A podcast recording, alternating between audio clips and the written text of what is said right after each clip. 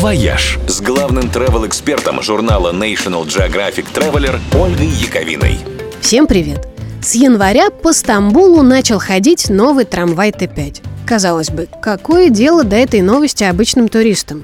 А на самом деле еще какое – Новый трамвай идет вокруг всей бухты Золотой Рог, мимо исторических кварталов и живописных парков. То есть фактически вы получаете великолепную обзорную экскурсию по цене всего 3,5 лиры.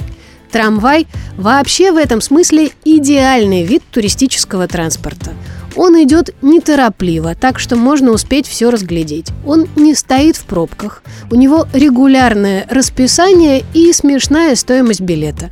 Кроме того, во многих городах еще и ходят колоритнейшие вагончики. Покататься на трамвае стоит, например, в Лиссабоне, где старинные таратайки лихо носятся по узким улочкам исторического центра, проезжая почти вплотную к стенам домов в Барселоне, где антикварный трамвай поднимает на гору Тибидабу, и в Праге, где по ностальгическому маршруту номер 23 ходят лупоглазые театры, совсем такие, как в нашем детстве. В Вене идеальный маршрут для туристов у трамвайчика, который ходит по рингу, бульварному концу, который опоясывает весь исторический центр. В Будапеште надо садиться на трамвай под номером 2, он идет вдоль Дуная.